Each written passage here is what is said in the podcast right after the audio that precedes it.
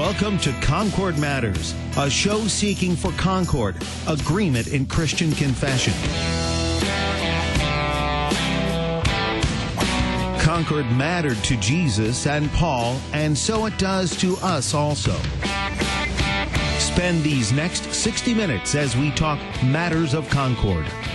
Concord Matters, a program produced by the Christ centered leader in confessional broadcasting, worldwide KFUO, online at kfuo.org. And welcome to Concord Matters, the show where we seek to be of one mind that is the mind of Christ. And to do that, we read through the book of Concord, which is what we believe, teach, and confess according to Scripture. And we do so with our cohort of Christ confessing Concordians. Today on our cohort, we have layman Peter Slayton, who is the social media manager for the Lutheran Church Missouri Synod, Pastor Sean Daenzer, who is the director of worship and the chaplain here at the IC. Dr. Kevin Armbruster, who is the director of editorial, and I'm your host, Pastor Sean Smith. First, I mean, welcome to all of you guys, but the usual cohort guys, they're, they're always here. But Pastor Sean Daenzer, first time on the show. Awesome to have you on with us today. Thanks Great for to joining be here us. in person. Yeah, thanks. Awesome. And uh, we're basically going to throw all the hard stuff at you, um, just so that you're prepared for that. We weren't going to tell him that. We were just going to do it. Well, we're no. live on air now, so it's, okay. it's happening. All right. Strap in. Here we Well, go. now we've prepared him for it. This won't be as fun. Well, to, to prepare our listeners um, to have quality programming here, um, what we are continuing to cover is the epitome of the formula of Concord. Why did he look at me when he said that? And we are on Article 3, the righteousness of faith before God. And uh, we have covered what's the status of the controversy. Uh, We've covered this. Every article has the same basic layout. It's, it's really awesome, really helpful for us. So, what's the controversy about? You know, and, and specifically, we usually highlight in there too what we're not talking about. I mean, there's other connected things, and sometimes we go on rabbit trails on this show anyway. Uh, but we always like to highlight specifically what are we talking about here, um, and, and not really addressing some of the other issues. So we cover the status of the controversy, uh, and then we get into the affirmative statements. What is it that we believe, teach, and confess? And that's where we get that that wonderful phrase. It just repeats itself over and over and over and over again in the affirmative. Theses. And then we get into the negative statements. What is it that we reject and condemn? What is it we, we do not believe with regards to this doctrine, this article of our doctrine? And, uh, and that's where we are today. And, and as Layman Slayton always likes to say, it's a very negative episode when we get to part day. three. um, it's it's kind of gloomy here in St. Louis today, a little overcast, things like that. So uh, I guess it's a good day to be in the negative theses. Uh, so that's that's our basic overview. Uh, if you want to check out status of the controversy, affirmative statements, uh, I'll save you a Pastor Sean's uh, uh, gross uh, oversimplification of the the issue um, today, um, and just say what what we're talking about is the righteousness of faith before God. Uh, that's that's that's the oversimplification of it. I can- and, I can tweet and that. negative theses. All right, I'm glad that you're doing your job as social media manager. All right. And uh, let's just jump right into the uh, antitheses or negative statements. Uh, we reject and condemn all the following errors, and we're gonna we're gonna cover them all today. First one's really tough. This is paragraph 13. Again, Article 3, Righteousness of Faith Before God. We're using the Concordia Lutheran Confessions Reader's Edition of the Book of Concord, available to you from Concordia Publishing House, the publishing arm of the Lutheran Church Missouri Synod. And this is Negative Theses 1. Christ is our righteousness according to his divine nature alone. False. Okay. yes. And we, we have made this point. We are highlighting this every time we go through. Again, this is a negative thesis. This is this is false. This is what, and that was uh, Pastor Sean Daenzer. So uh, go ahead and take us away. Why is this false? I think at first, uh, this one actually seems like it, it should be true, maybe. Uh, Christ uh, is righteous. He's perfect. He's sinless. He keeps God's law in every way. And we say, well, look around. Uh, we even like to say nobody's perfect. Uh, except for Jesus, right? So it must be his divine nature that uh, makes him so perfect. Therefore, who would want to have a man uh, that is the object of our faith that saves us? No, it's got to be God who's the object of our faith. And and there's where the word alone matters a lot. Uh, yes, he's our righteousness, and he is able to be the perfect, sinless Son of God.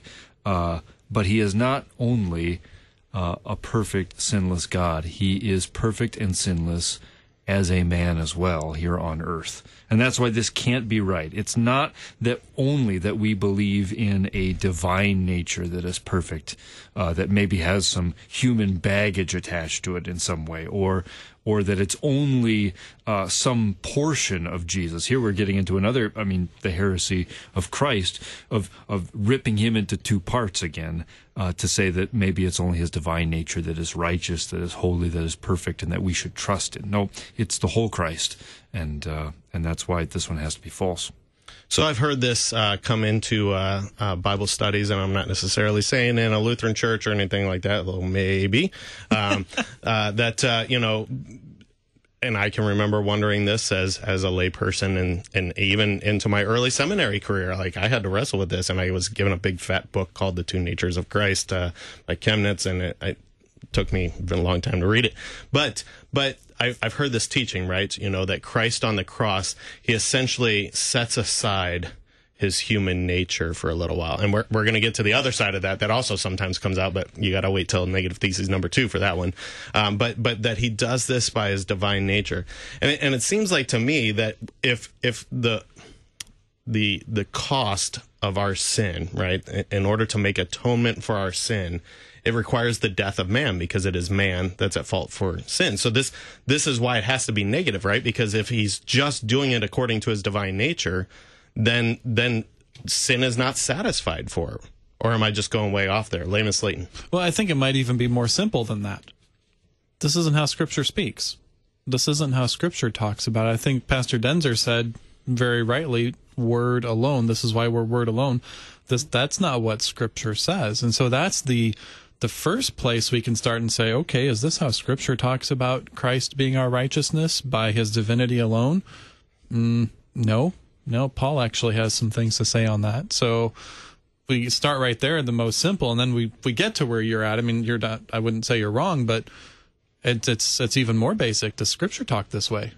Well, and and right. I mean, of course, we certainly want to start with scripture. Although I was kind of picking up on what I was getting uh, Pastor Daenzer saying was the word, as in A L O N E, that specific word. Am, am I not gotcha. tracking with you? That word is is the one that makes this false, right? Oh, it's always the word that Lutherans are yelled at about. In this case, in this case, we don't want to we don't want to ever have these things be alone. When it comes to Christ's divine and human nature, and uh, correct me if I'm wrong, I'm forgetting which article is the article on Christ. That's the one that the person of Christ you'll get to when we get to Article Eight.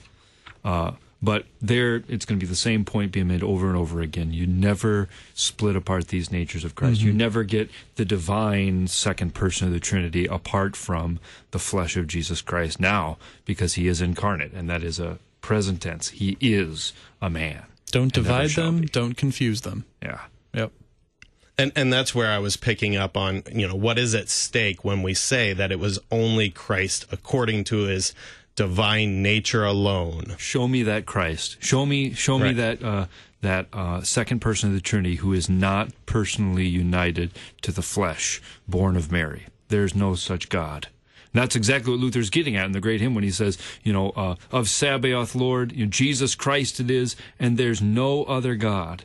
Uh, Luther said elsewhere, there's no other God except for the one who's in the manger, right? Uh, you will never find the second person of the Trinity apart from flesh. So, as I always say, if, if you want to understand Christology, you just have to read one verse. And it's 1 John chapter 1 verse 7. And it says, if we walk in the light as he is in the light, we have fellowship with one another. And then listen to this.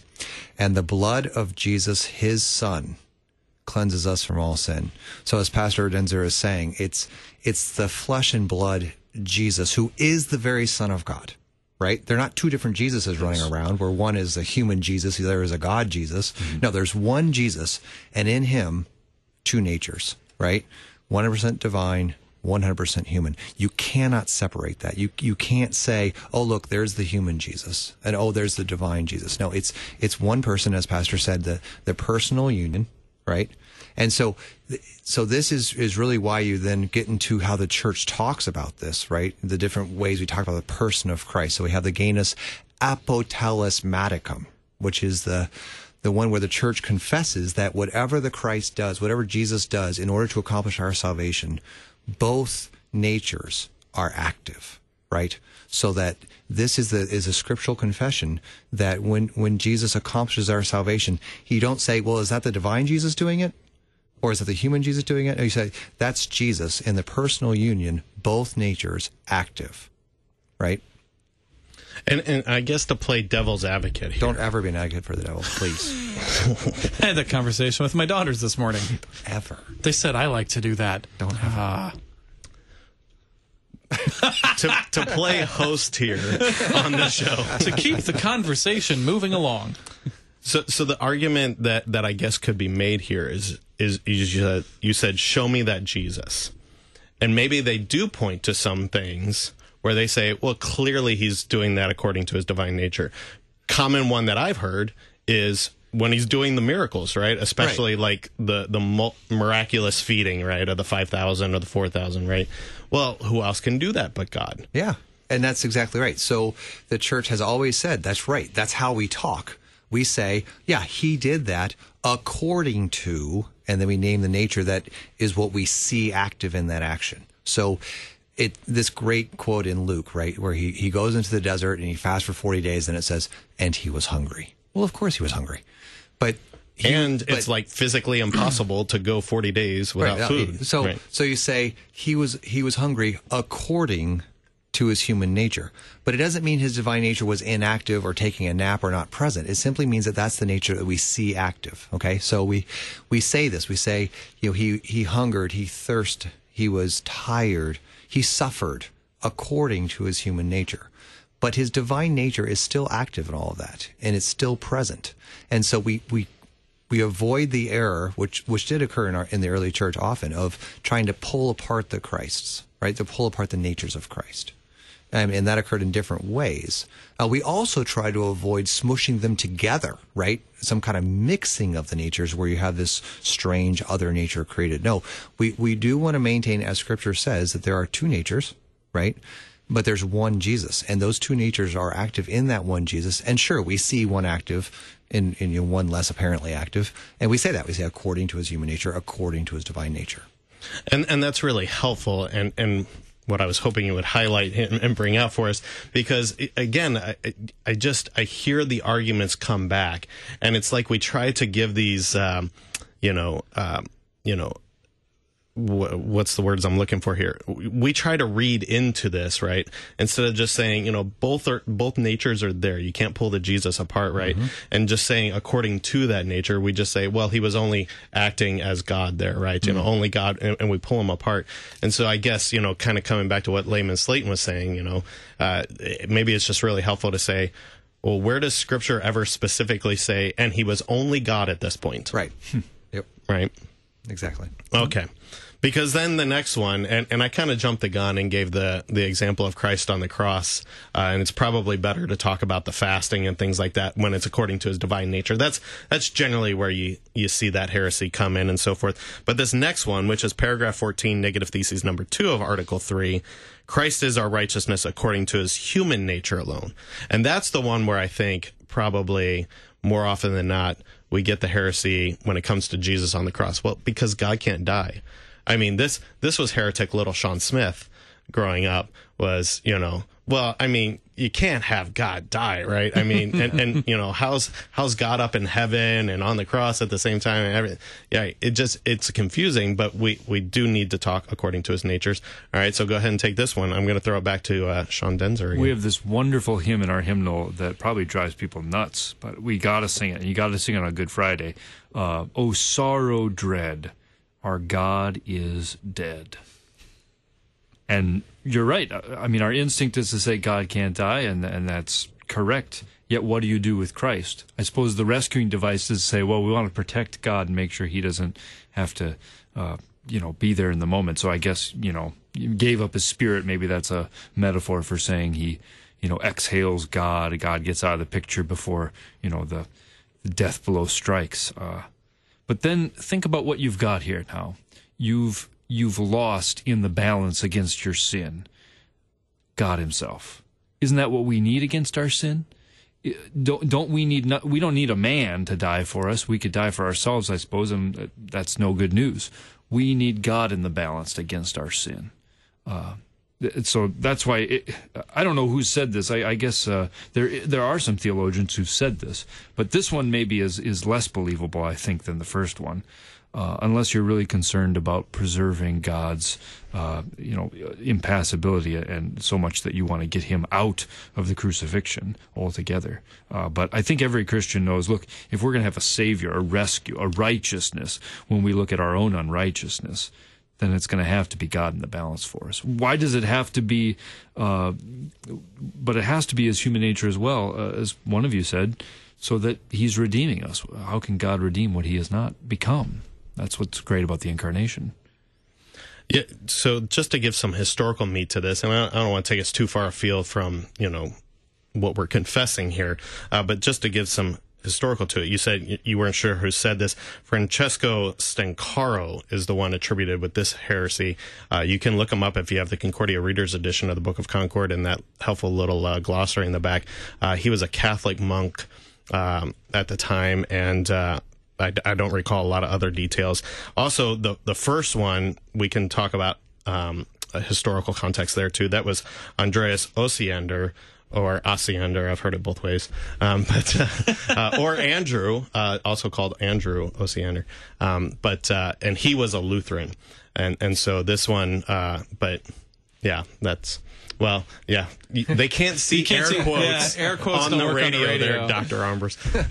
but uh, yeah, he, he, was a Lutheran, but he he had some false teaching needed to be corrected and, and, rebuked, and that's what they're doing here, right? And and this kind of teaching, and see, this is this is a, a helpful point then to talk about too, is because this teaching does work its way into the pews right? It, it's not just purely in a in the university and the academic setting. I know that's what a lot of people think about us pastors and so forth. Oh that's fine for you at the seminary to talk about right and and fill up all your time and everything but what does it matter for the pew? And it's like well this kind of teaching does come into the pews. And one specifically with with this um, second point, and this one can be really politically charged, but uh, you know, something that Pastor uh, Daenzer was uh, saying made me think of this. You know, there's that common saying out there. You know, there's only two people who uh, were willing to die for you: the uh, Christ and the American soldier. Right?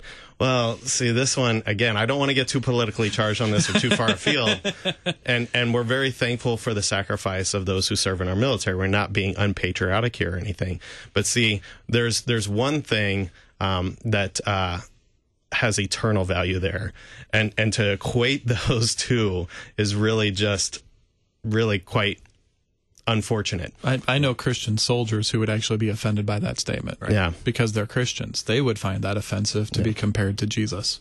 Yeah. in that sense. Um, I, when you talk about this making it into the pews, I think watch the LCMS page around Holy Week, especially Good Friday um, Easter Saturday, and then then of course Easter Sunday itself, and you will find lots of people. Um, I say lots over the four years that I've that I've been watching this. Say, well, I've been LCMS all my life, and I've never heard that God died. Right. You know that they'll they'll the this idea is offensive that God that Christ's divine nature was there on the cross and died or however we're going to talk about this, but it, they say it, you'll see the regularly. Nope, that can't happen. Had to be just his human nature. And then they usually don't necessarily go into explanations of how that works, but you do see this, especially at Easter, coming out on on social media. Most of my references are social media related. If people haven't figured that out by now, yeah. And again, like when we finally get to Article 8 and get to the person of Christ, uh, I think this will be really opened up for all of our listeners mm-hmm. and readers. So if you want to cheat and go home and read tonight, uh, then you'll figure all this out. Get a little preview. And the other the other thing to cheat on is if you go to Acts 20 verse 28. This is such an important passage. Oh, yeah. Just this is just kind of one to have in your That's back great. pocket when you talk to somebody is that Paul says this. He says he's talking to the the uh, the elders at Ephesus as he's kind of saying goodbye to them. And he says to care for the church of God, which he obtained with his own blood.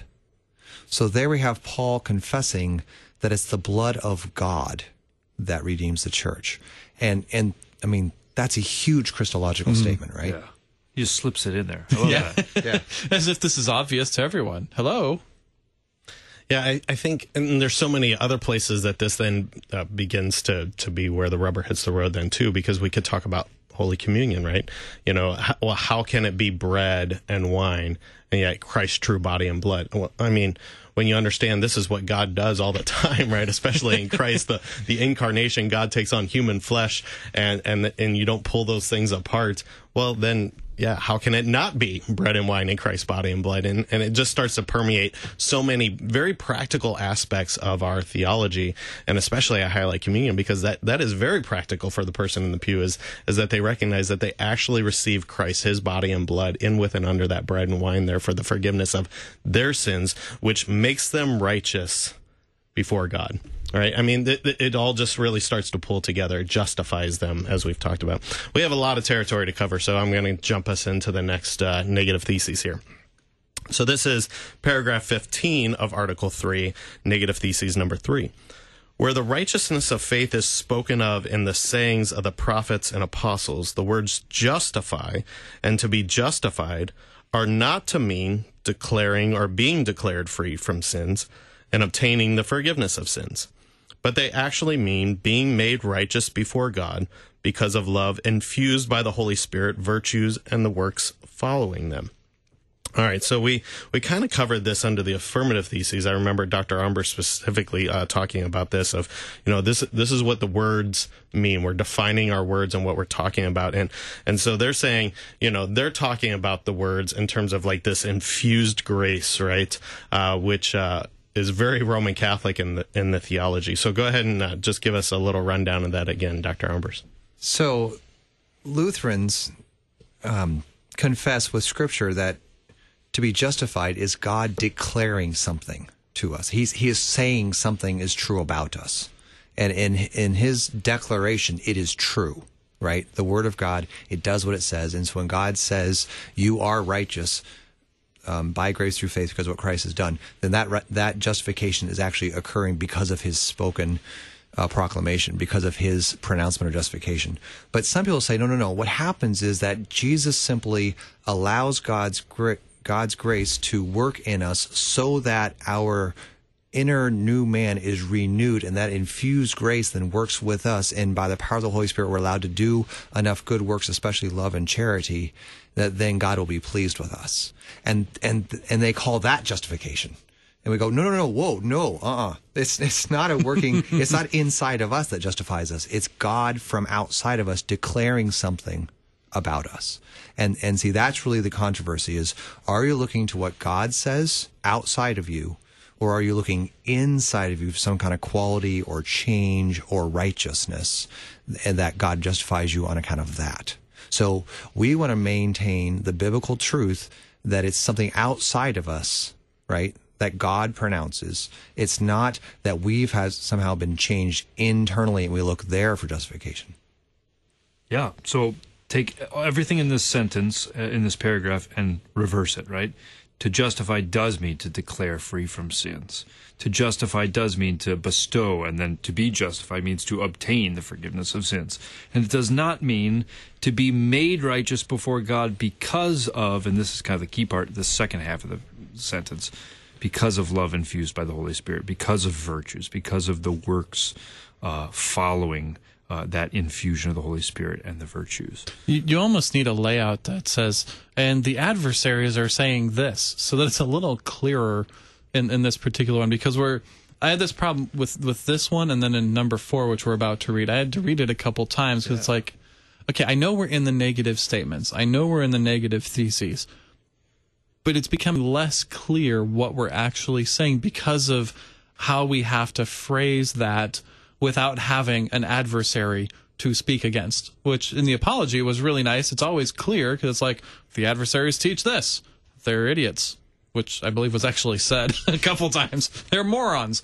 Um, In this case, you, you don't have that, so you got to be much more careful. And especially if somebody's just joining us now, 20 minutes into this, and you're listening live on the radio, and you heard us say that, you might think, wait, wait, wait, hold on. What are you Lutherans saying now? So even as we're doing this, it's like we're in the negative theses. These are the things we don't believe about justification and righteousness before God. Uh, yeah, if you're listening to this in the podcast, I think you're good because you followed us the whole way through. Well, and uh, you know, leave the hosting to me because you said we're about to read it. But however, we're about to go to break, and then I have a really, really important question connected with this that we're going to cover when we come back from break, which is namely, who is justified? Because I think that's important to hit here as well. So please join us right after this break.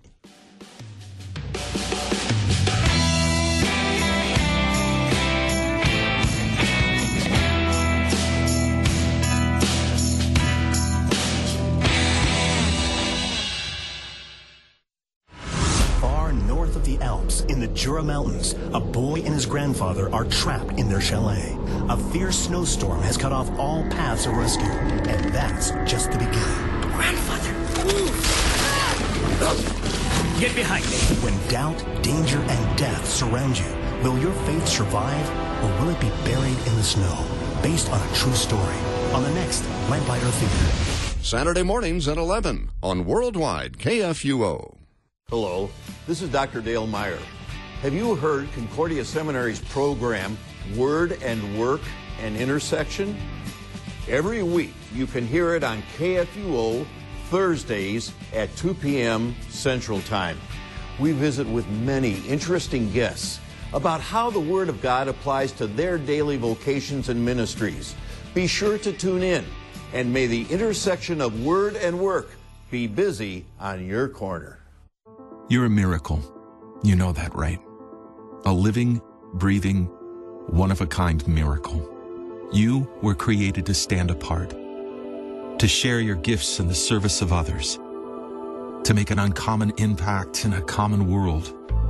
And at Concordia University, it's our mission to help you do that, to live uncommon. To learn more about Concordia, go to cuw.edu.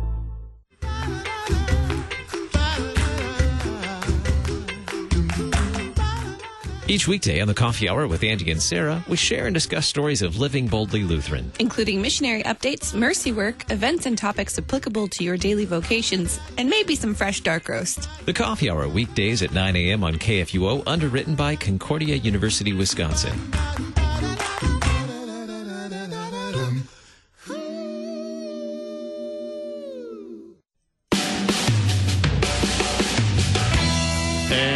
Welcome back to Concord Matters with our cohort of Christ Confessing Concordians, layman Peter Slayton, Pastor Sean Daenzer, Dr. Kevin Armbruster, and myself as your host, Pastor Sean Smith. And I gave us a question right before break that even even had, had it got a little tense here in studio over break. I mean, I, I had three people looking at me, and, and they were a little little uneasy with what I was asking them. But I'm going to ask them again, and, and now we get to do it live on air. So let's play this out. So then my question is all right, so this is what the word justify means. And, and we're going to come back to Pastor Sean Daenzer in that in a little bit if we ever get to it. But first, I want to ask is who is justified? Oh, an easy silence. Well, I I think that Because I'm I'm Joe sitting in the pew, right? okay. I just felt like using the name Joe. I, I like Joe sitting in the pew. Yeah. All right. Um, Joe's and a I good, want to Joe's know a good friend. I like Joe. Yeah. who is justified. Am I justified? It depends on what you're asking and why you're asking it, and that's not, that's not being silly. That's actually true. Um, what what exactly are you asking, and what do you mean by "am I"? Well, okay. So who did Jesus justify? So the scriptures are very clear, and, and we confess this with without any hesitation that Jesus died for the sins of the whole world. Right, First John chapter two verse two. He died for the sins of the whole. He's a propitiation or the sacrifice for the sins of the whole world.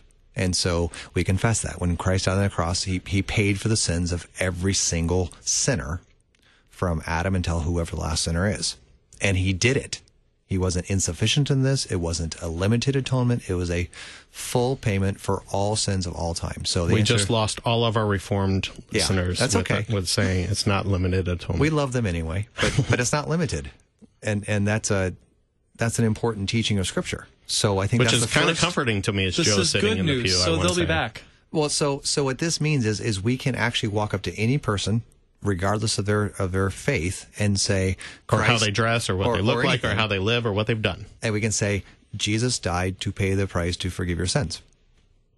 And That's good did. news. Yeah, that's good news. Very good news, right? Jesus died for you, So everyone's going to heaven. chaplain. It, it's, I mean, it's very interesting. Does everybody obtain the forgiveness of sins? Does everybody have the righteousness of faith, uh, which is the whole point of this article? That's the thing that may not be there is faith. The Lord is making His declaration, and His declaration is for all people. Uh, Christ died for the sins of the whole world. So many passages that say that. Uh, does everybody receive it? Does everybody believe it? No. And and there's where why are some saved, not others? Well, we'll have to go to a different article to find the answer on that, which is to say we don't know. Yeah, But but I think this is key because it is the righteousness of faith before God. And then to get back to our our Lutheran word alone again, right? You know, this is this is one of the great solas of the Reformation. It is by faith alone Yeah. that we receive this, and faith means trust, right? And these negative theses are focused, especially, you know, we talked about the human and divine natures of Christ. It's got to be the whole package, the whole Christ. What is the object of faith? What is the what is that that we are believing? What is the righteousness that faith apprehends? Right, and this righteousness is a righteousness that avails for all people. That's the point. Uh, faith is to apprehend it, and nobody is excluded from it. It is a righteousness that is for the faith of everyone who will believe. Therefore, believe it. And you can say to absolutely everyone, I love how you said that. You walk up to anybody and you don't have to say, I hope, or maybe you might be, or. Tell, tell me a little bit about yourself so I can figure out if. Yeah, exactly. No, you could say Christ, uh, Christ has died for you. Uh, you- Which should you're make Lutherans the best evangelists, then, right? Absolutely. So get out there and do it, Lutherans. I give you the freedom to do this. But then this, I think, segues into another important point, which gets back to what Pastor Sean Daenzer wanted to talk about. And and I'll segue this way. So so part of the uh, quote unquote tenseness, uh, it wasn't too bad. I had my Starbucks here, and I, I, I was able to drink it at the same time, um, and so it wasn't too bad. But but what I brought up was I said we believe in universal justification, but not universal salvation.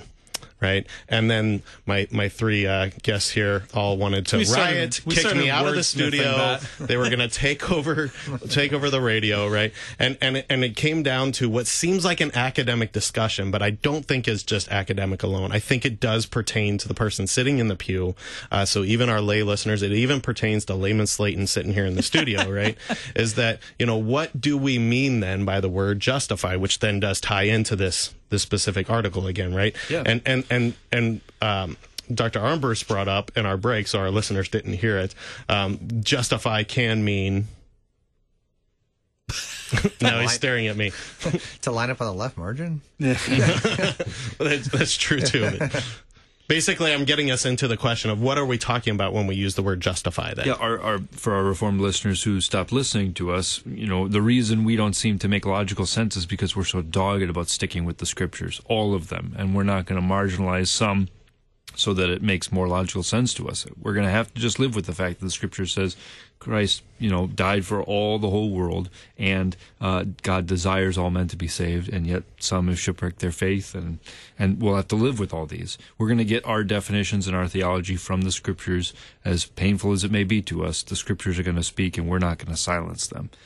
Which which leads to kind of the background of this article. This is definitely speaking against the Roman Catholic Church, the the scholastic medieval Great. So now, theologians. now, we've lost our Reformed listeners. Now we've lost our Roman May Catholic as well, listeners. uh, because because this wonderful thing at the beginning of 15, the righteousness of faith is spoken of in the sayings of the prophets and the apostles.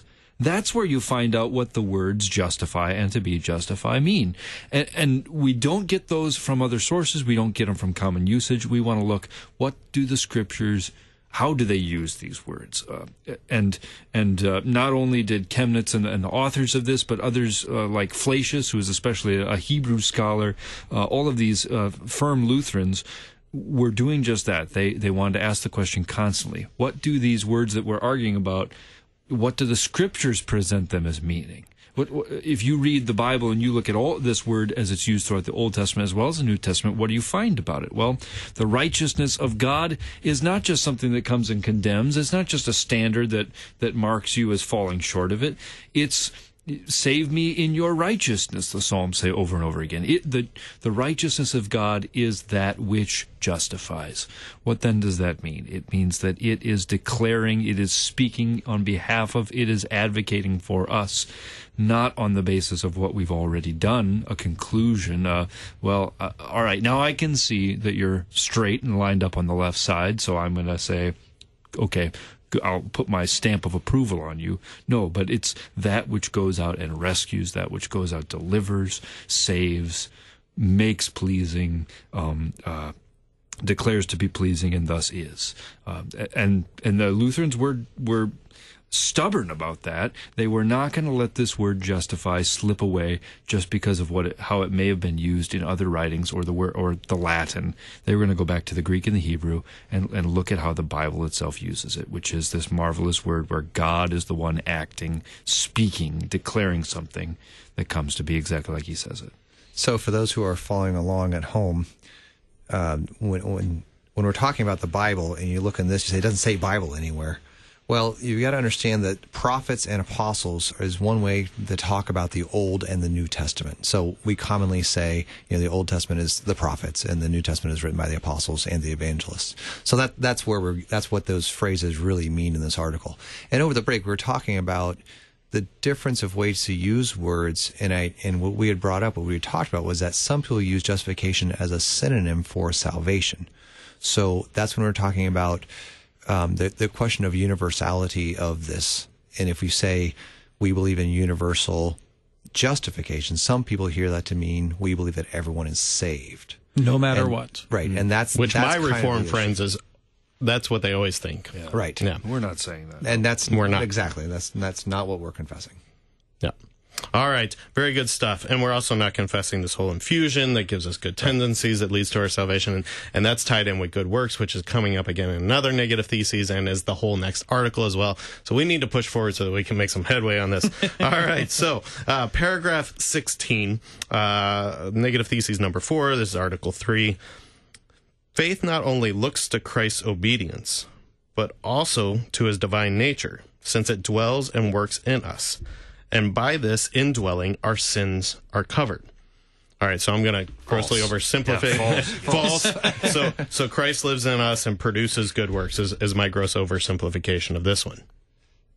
it's even more than that. Uh, what was going on was they were teaching that that Christ indwelling actually kind of cleanses us because it overwhelms our sin. Like there's just more divine nature than there is sinful nature, and so it's it's like a, an overtaking almost. And what what happened was as they taught this, they said, well, this isn't an instantaneous thing. This is something that's going to grow over the time of your your life of sanctification. So what happened was in order to see if you had the divine nature in you, where did you look for assurance of salvation? You had to look to yourself and see if you were growing in good works, if you were growing in your sanctification. And what happened was they said, since since the righteousness of God is the very divine nature of Christ, and you receive that through baptism, and you're now and Christ dwells in you, then if you want to know if you're saved or not, you look inside of you to see if the divine nature of Christ is actually cleansing you from kind of the inside out. And what that means is if I want to know if I'm saved, if I want to know if I'm declared right before God, I look inside of myself. And that's where Lutheran said, no. False. Although some historical context here, this is another Osiander teaching, This is right? So who is a Lutheran, and so the the, the true Lutherans, right? Uh, Yes. uh, said false. Yeah, and this became what actually drove most of the controversy was these kinds of statements where he started saying this is a cleansing from the inside that grows over time and he, he was unashamed of this he wrote this in pamphlets and and there became a big argument about you know kind of people taking sides which one was the true lutheran doctrine and which one was not and And, and Luther himself, all they need to do is quote him because he says, "I look inside myself and I see nothing but sin and death." Right. Right. So, Now, i- is it is it true that uh, that Christ actually dwells in us and, and works in us, and that He actually covers our sins? Is that true? Yes. I I think the tricky thing is here that we're not identifying that as justification, but that we are. It's it's very similar to the infusion of the Holy Spirit virtues and works that follow them. Those are all true things that happen too, but they happen as a result of the declaration of Christ, right? Uh, that that He forgives our sins, and and and we are forgiven right right? Uh, faith grabs onto that forgiveness of sins that he speaks. And from that grows all sorts of good works all sorts of holiness in the christian. Uh, but but to to slip it a little bit and to say well that growth that's actually the thing that saves us and justifies us. That's to fall either i suppose in the kind of strange way into this osiandrian teaching but but at some at some point it becomes almost exactly like what the roman catholics are teaching by infused grace faith that's formed in love and only then are you actually justified before god. Finally we stop looking at jesus altogether. He only got the party started. It's up to us. And actually, what happened was after Osiander wrote this, and I think it was right after his death, even a Roman Catholic scholar said he's basically teaching Roman Catholic doctrine. Yeah. So come on back, Lutherans. Yeah, he's like, great, we're good. You're back in. which which has happened even in a signing of a joint declaration of justification and things like that right now. I mean, they, oh, we- we're kind of back with you now. So we've talked about this in previous articles that there's this logical progression. So I'm, I'm, tell, you guys tell me if I'm making this up or if I'm actually seeing something that's there. But once again, I think we've got this logical progression happening in this. So the first two, Christ's righteousness according to divine nature or human nature. Okay, well, this has to be some quality in Jesus, but we have to separate these out. Oh, it's not those? Okay, so it's not those separate qualities in him that justifies it. Okay, well then it's got to be some quality of his that gets infused in us that justifies it, either by these virtues or by his, you know, very nature alone indwelling us. And so I think we're going to, I'm wondering if we're going to start seeing a progression of, okay, well, it's not his virtues in and of himself separately from each other. It's not his virtues infused into us.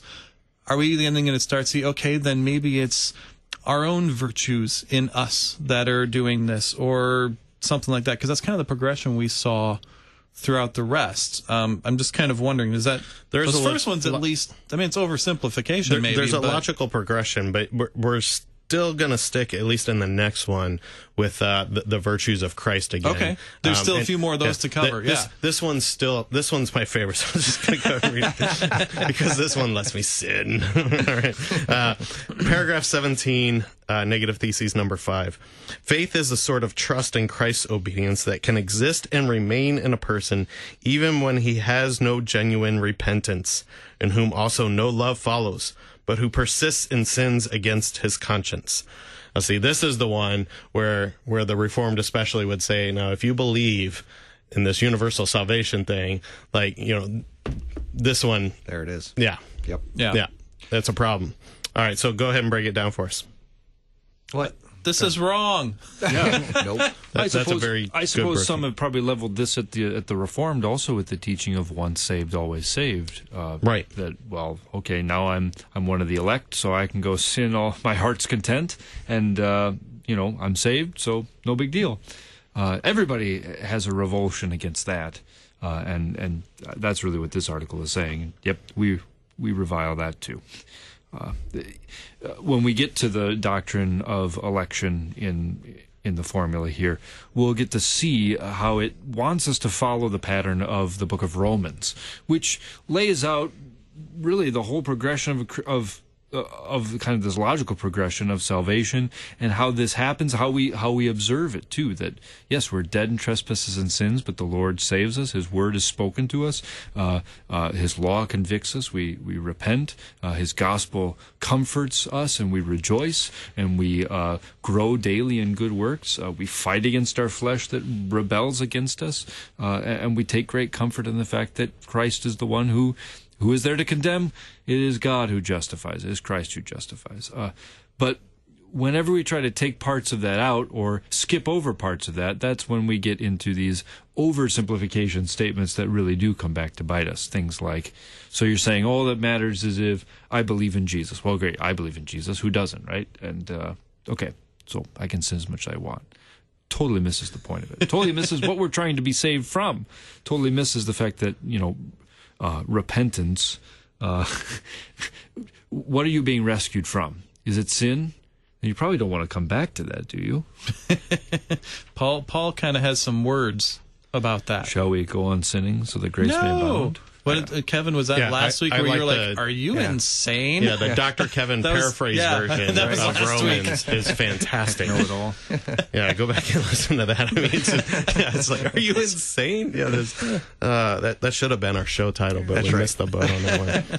But okay, so let's push forward because we have, and, and this is a logical progression. Is and as you highlighted there too, I just want to uh, reaffirm this that uh, you know you said when we get to the doctrine of election, and this is again why there's the logical progression of how the the formula of concord is even even written because we got to cover what sin is first, right, and then and then this issue of righteousness of faith before God, and all these things are going to build upon one another. It is a logical argument that we are producing here, and they each have their own kind of sub issues that have come up too. So this is uh, paragraph 18, negative theses number six. Not God Himself, but only God's gifts dwell in believers. false and important in our day. We're concerned with mysticism. We're concerned with this idea that we, you know, be, either progress to become more and more like God until we're part of His essence. We're nervous about these teachings, which do run rampant in significant portions of Christianity. But uh, still, Lutherans do not deny that God Himself does, in fact, dwell in us. It's it's not simply his gifts. Uh, Go back to a saying from Melanchthon, a good saying from Melanchthon, that uh, you know where where his benefits are, where God is, there his benefits are, and where his benefits are, there he is. Uh, you, you get the whole package. And and here's where I think some of our uh, some of our communion hymns, that's where you do start to see some of this uh, relationship of the soul to Christ. And I think we get nervous with that. We know where people have gone astray with that, where they've said justification really is the Osiander thing. God comes and dwells in me, this almost bridal mysticism. But there is a place for that, and the place where that goes is uh, like uh, Franck's hymn, uh, soul adorn thyself with gladness right uh, that um, he has loved me dearly right? And, and lord it's my prayer uh, uh, that by your holy spirit i would be able to requite that love with love of my own right? That, that the christian actually does desire to grow in good works. The christian does desire to mortify their old adam daily. Um, this is kind of goes hand in hand with the one previous. No Christian says, "I'm so glad I'm saved. Now I want to live the, a life that looks absolutely nothing like what Christ has commanded or or promised or or done Himself." That would that's insane. I'm starting to see a couple things here as as you keep citing hymn tunes. First thing I'm starting to see is why you got the position of the director of worship in IC Chaplain. the second thing I'm starting to see, right, is that the the hymns that we sing in the church actually have something to do with the doctrine that we confess, what we believe, right? And we're, and we're singing that, and and and it really does, you know, form our theology in that sense, and, and become very practical also for us. I just think of the Christology and Hark the Herald Angels Sing. That one struck me this Christmas with all the creedal language in that one. I mean, that's not for this episode, but just along with that point, it's like, wait a minute. I'm saying like half of the Athanasian Creed as I sing Hark the Herald Angels Sing. And I never thought of that, but my kids are singing it and I know the words to it. And they, most of us have memorized that hymn because it's such a popular one. And you're like confessing the Christological sections of our creeds when you sing that. and being Using awesome, the same language. awesome confessors of it too. And so, I mean, this is my my encouragement. Uh, although anyone who fights their pastor on the hymns that he selects, you know, probably isn't listening to the show anyway. But I mean, this is my encouragement to stop fighting your pastor. Like he's he's making you an awesome confessor of the faith when he selects the really good hymns of the church. All right. actually, I suppose that hymn does fit this because we've been talking about the two natures in Christ, so it actually is fitting It for does. today's episode. Yeah. So Al- al- although we have a more specific, maybe we'll call that uh, article the the when we cover it uh, the Hark the Herald Angels article. Or, Ooh, there we go. Yeah. Okay. All right. Anything else to say on this one? Short. Okay. All right. Paragraph nineteen, negative theses number seven, and I have a note written over this, so I can't read it. Hang on. All right. Faith saves on this account because the renewal by faith is begun in us, which dwells in love for God and one's neighbor. that one's sneaky. False. Yeah. All right. Why is it false? Well, and, it, You're and making my job as host really easy. this is really simple. I mean, and, and it really is simple, but it's something that's it's very important to remember is that it's it's a simple question of where you're looking to know if you are justified.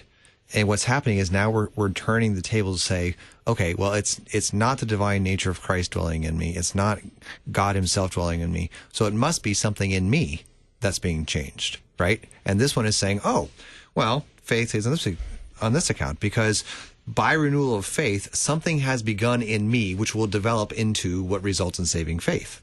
And so what again, what I'm what I'm being taught to do is to look inside of me and look at my life to determine my relationship to God. And that's false.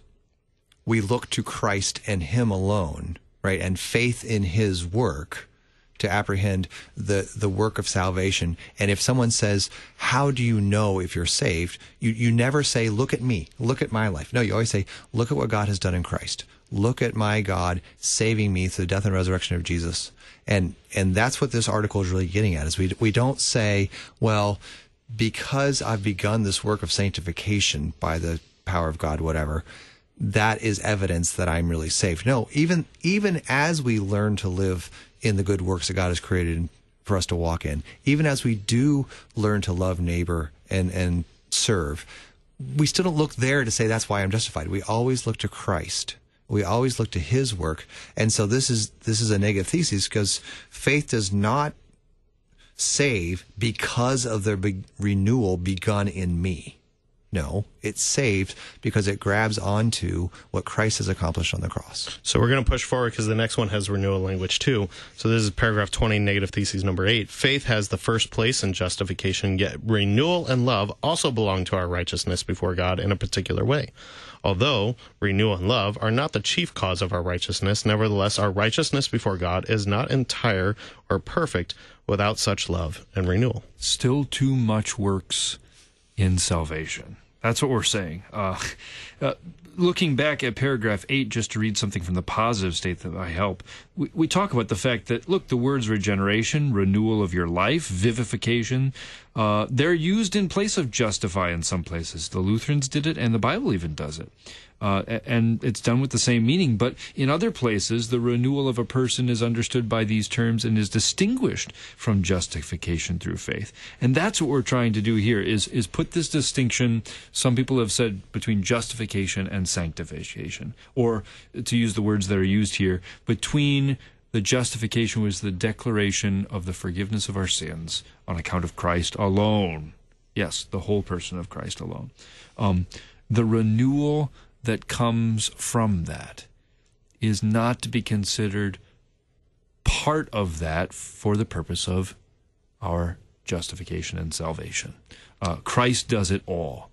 And yes, he works great fruits in us that spring from this and that can't be helped but to spring from it. But don't make the mistake of looking even even in the slightest bit to those fruits of repentance and faith as if they were the things that made us right before God and pleasing to him. How's the hymn go? Thy works not mine, O Lord. Is that am I getting that right? That'll do it. I, Yeah. yeah, we're saved by works. Whose Yeah. works? His works. Right. And, and it can't be any combination of the two. It's got to be one or the other. It's his only. Yeah, And so it's still too much works, but but we got to get the right works. All right, uh, that's Pastor Sean Daenzer, who is the director of worship and the chaplain of the IC, and uh, he's joined our cohort today, which also includes layman Peter Slayton, social media manager for the Lutheran Church Missouri Synod, along with Dr. Kevin Armbrust, director of editorial for the Lutheran Church Missouri Synod. I'm your host, Pastor Sean Smith. Thanks for stopping by today, and until next time, if you would like to leave a question or comment for us to convene when we convene for Concord again, you can call us 314 996 1542, email kfuo at kfuo.org, and social media at KFUO Radio. Until next time, keep confessing, church.